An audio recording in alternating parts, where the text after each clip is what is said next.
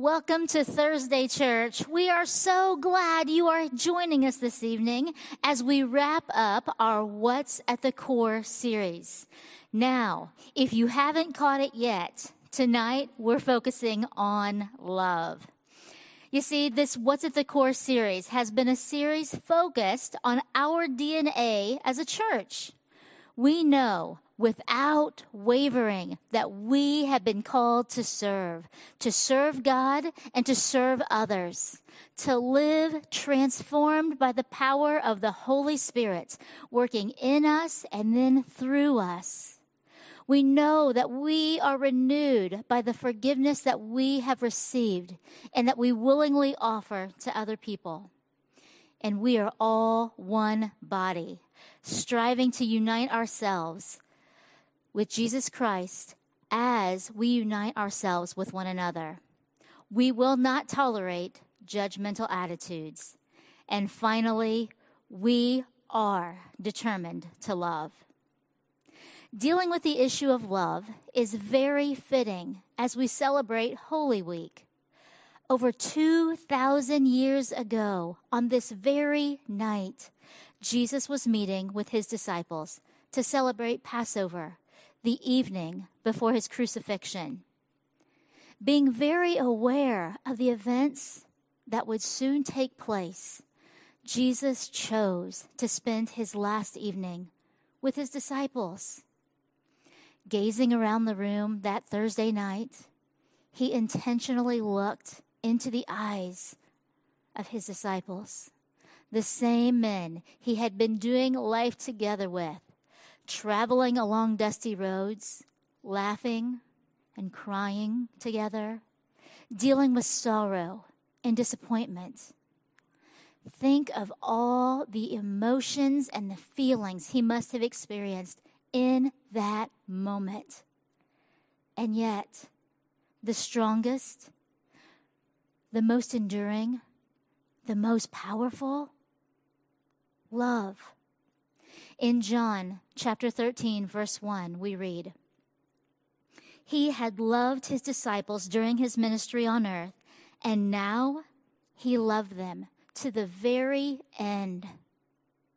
According to the world, these men were ordinary, nothing special. They weren't educated scholars, powerful business tycoons, or even considered socially elite. In fact, they were known to be men who did, well, dirty work, like fishing. One of them was a cheat. One of them would later be known as a doubter. One of them was even a thief, the outcast.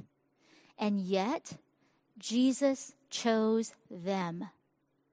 Why in the world would Jesus intentionally choose to invest his time, energy, and resources on the very one society disregarded? Even more importantly, what do we need to learn from the example he gave us?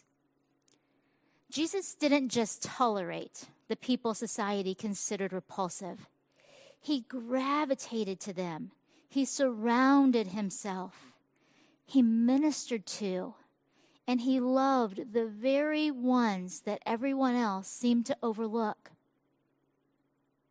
Jesus didn't just question or challenge the social norms of his day, he crushed them. It's so it's so easy to quickly find fault in his society's behavior. They obviously needed to be corrected, right? However, before we're so quick to criticize them, maybe we need to ask ourselves do we resemble them?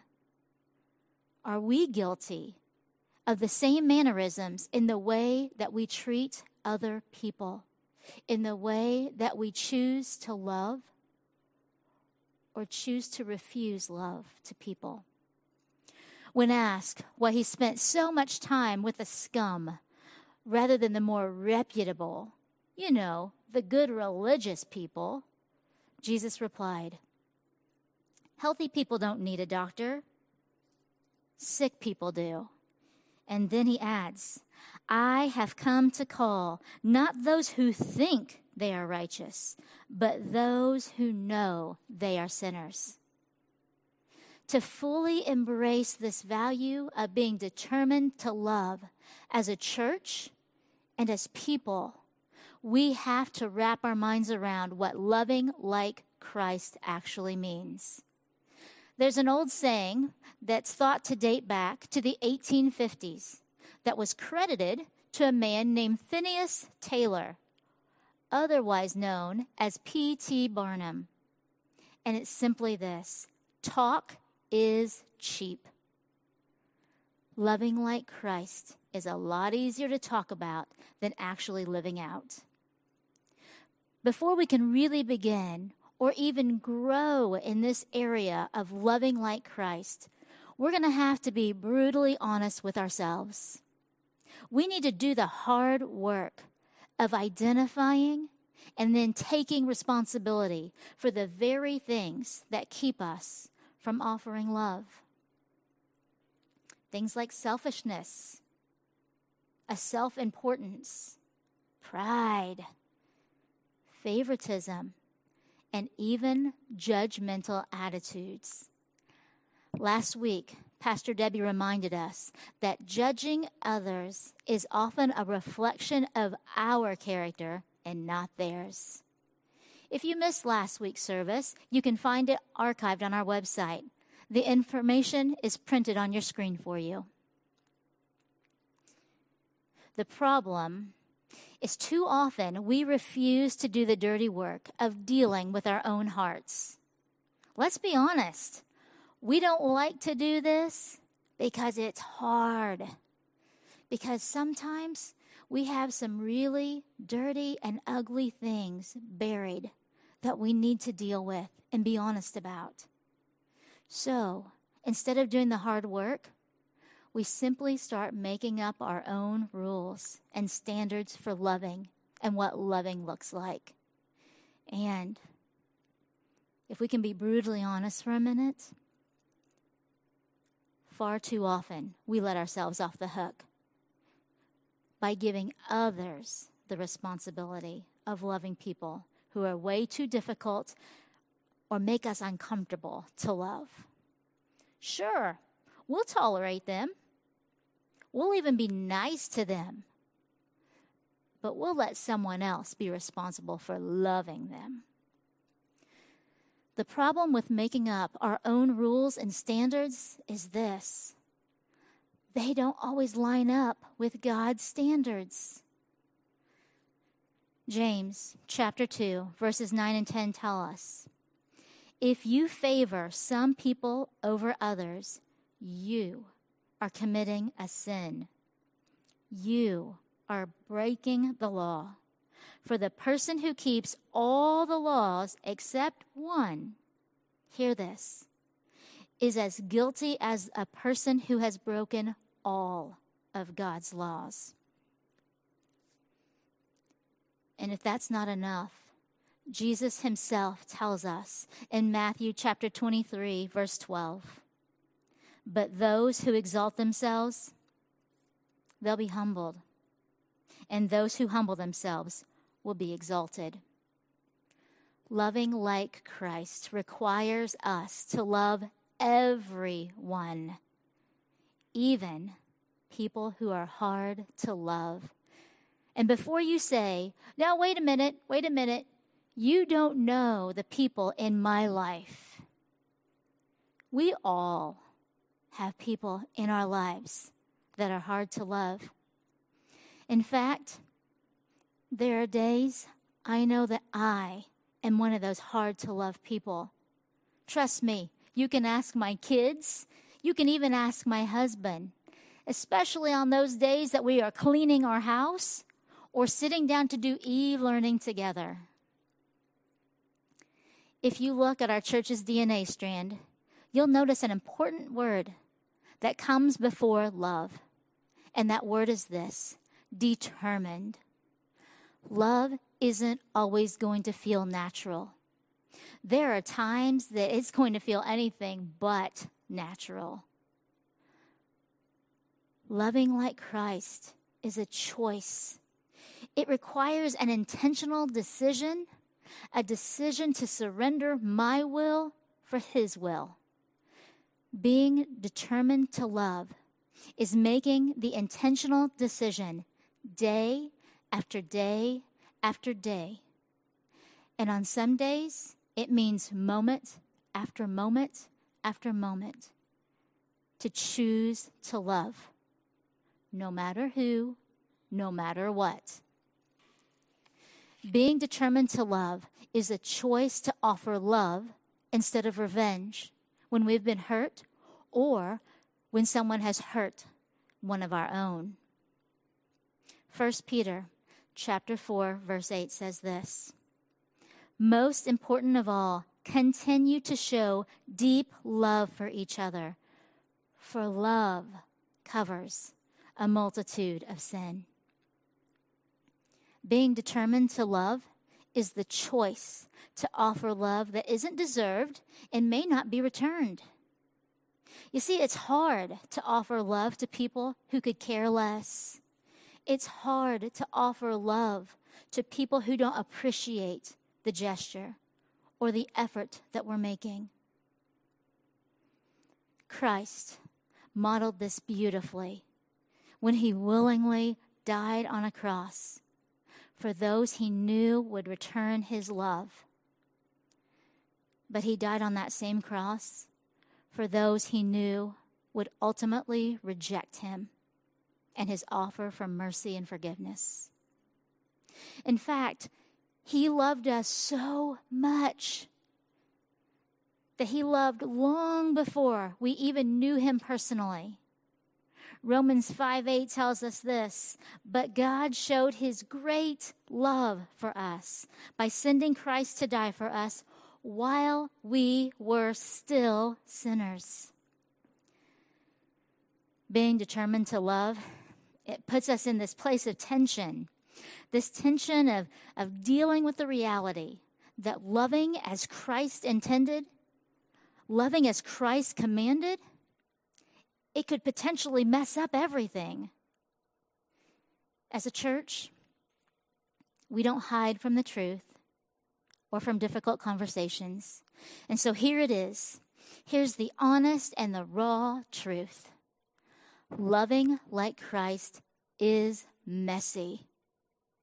Loving like Christ will complicate, will inconvenience, and will disrupt our lives. Loving like Christ will demand more than we're comfortable giving. More of our attention, more of our resources, more of our time, and more of our personal space. So, why in the world would we willingly sign up for such a task?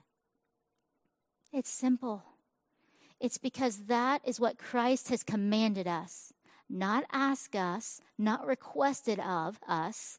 He has commanded us to do this. Would you turn your Bibles to John chapter 13? We're going to look at verses 34 and 35 tonight. Verse 34 says this So now I am giving you a new commandment Love each other. Just as I have loved you, you should love each other. Your love for one another will prove to the world that you are my disciples. Absolutely nowhere in Scripture does Christ call us to the comfortable, to the mundane, to the worldly, to fit in. He calls us to look different to be different, to love differently. In fact, he calls us to live love in a way that surpasses the world's understanding of what love actually is. In the middle of these uncertain times, it would be so easy to put this love thing on hold and just default back in to a mindset that says me first dedicating our time and our energy and our focus, our resources, on caring for ourselves and our families, doing everything I need to do to ensure that I have what I need right now. And although it's hugely important and it's honorable to take good care of ourselves and the people that God has placed in our lives, it doesn't have to come at the expense of not caring or offering love to others. You see, Jesus always had this profound awareness of the people around him. He didn't just notice them, he saw them. He saw the lame man laying beside the pool that couldn't get himself into the water. He saw the Samaritan woman who went to the public well at the hottest time of the day to avoid having to interact with others. He saw the children being shooed away by his disciples. He even saw the poor widow who quietly and humbly gave everything she had. And he saw the generosity of a young boy who willingly gave up his lunch, the two fish and the five barley loaves for the sake of others. We need to be determined to love more now than ever. Regardless of where you are sitting at and watching from tonight, I can assure you there are people around you who are living in fear and worry and anxiety and dread, not knowing what happens next. People are seeking answers. And they're not just seeking answers about the latest COVID 19 statistics. They are looking for answers to real spiritual issues. There's even a renewed responsiveness to prayer and the power of prayer as more and more people are seeking God's direction, as more and more people are asking us as the church, Would you pray for me? Would you pray for my family right now? See, Jesus didn't hide, He didn't retreat, He didn't go off to the wilderness by Himself when things got hard, when things were overwhelming and uncertain. In those difficult times, he modeled love and compassion and encouragement, not doom and gloom. Church, our job, our job is simply to follow his lead. Ephesians 5 1 tells us this Imitate God, therefore in absolutely everything you do because you are His dear children. Live a life filled with love, following the example of Christ. He loved us and offered Himself as a sacrifice for us, a pleasing aroma to God. In the news and on social media, we see story after story of frontline medical personnel serving areas completely overwhelmed by the coronavirus.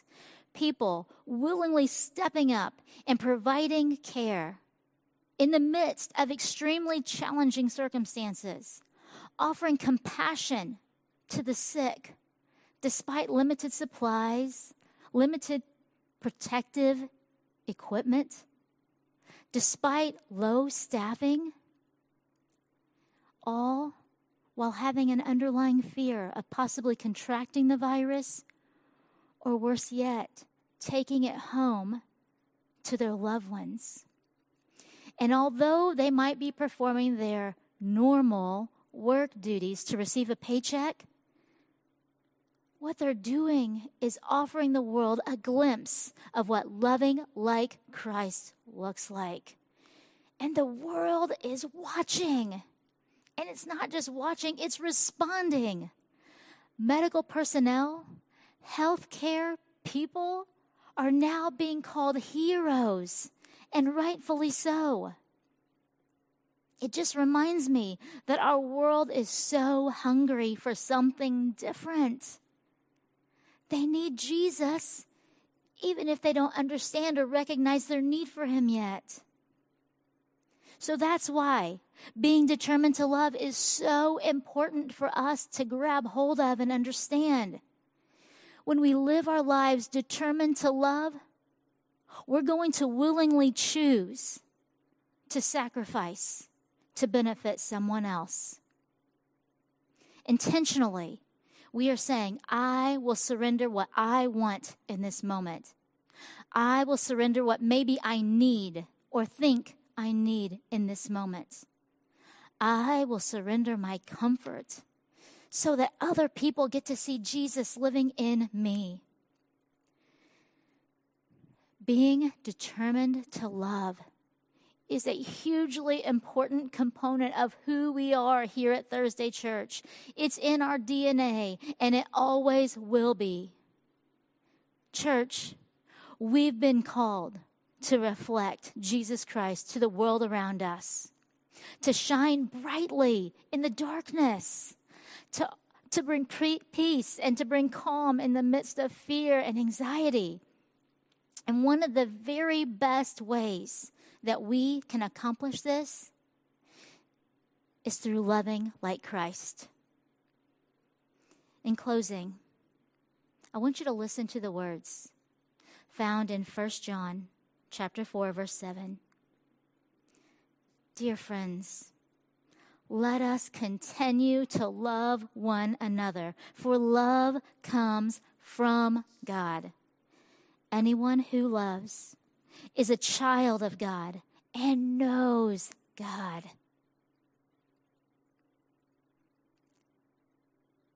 Let's be determined, not just as a church, but as people, to love like Christ.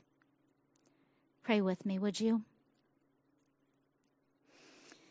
Father, your word is very clear it is very clear in telling us that you have given us absolutely every single thing we need to live the lives that you have called us to live.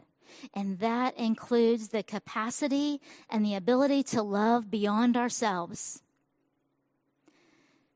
Father, we confess that we don't always do this as we should.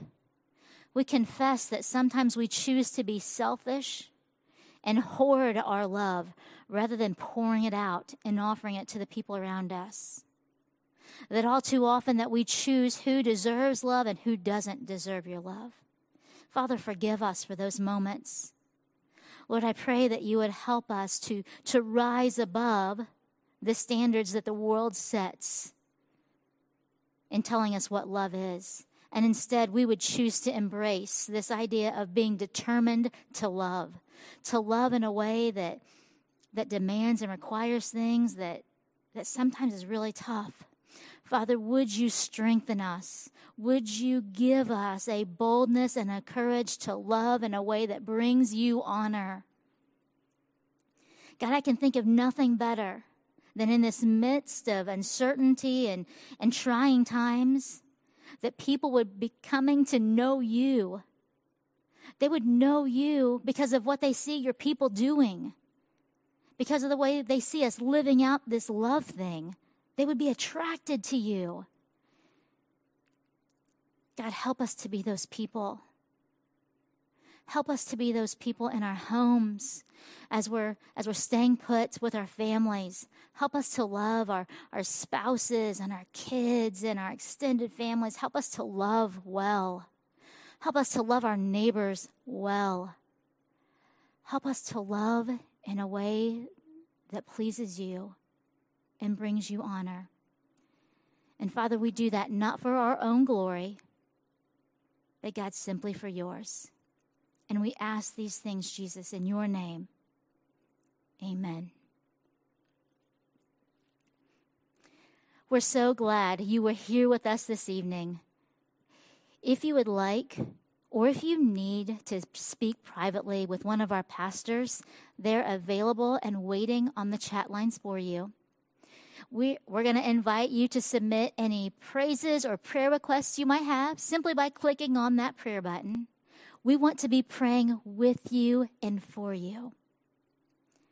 As we end our time together this evening, I want to personally invite you to join us this Sunday morning for our Easter service. We start at 1045. Would you invite your loved ones that you would normally bring to Easter service with you? Invite them to join you for Easter online. We look forward to seeing you this Sunday at 10:45 a.m.